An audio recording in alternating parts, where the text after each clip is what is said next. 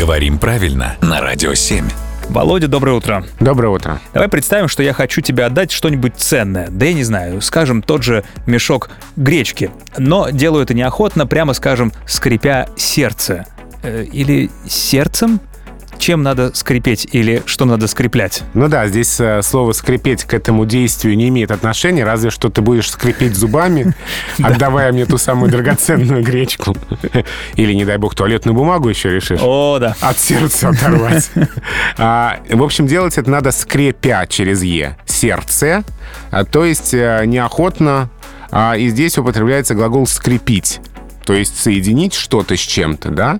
Куда-то прикрепить сердце, да, чтобы оно не, не билось очень сильно, да? А, вот чтобы уже, дело. да, да, чтобы как-то это сделать с более-менее легкой душой. Распрощаться уже. Да, С да. туалетной бумагой или с Да, то гречкой. есть здесь не глагол скрипеть, здесь глагол скрепить. Идея причастия от него скрепя, скрепя что? Сердце. Все, теперь стало куда понятнее. Спасибо, Володя, но гречку я тебе все равно не отдам.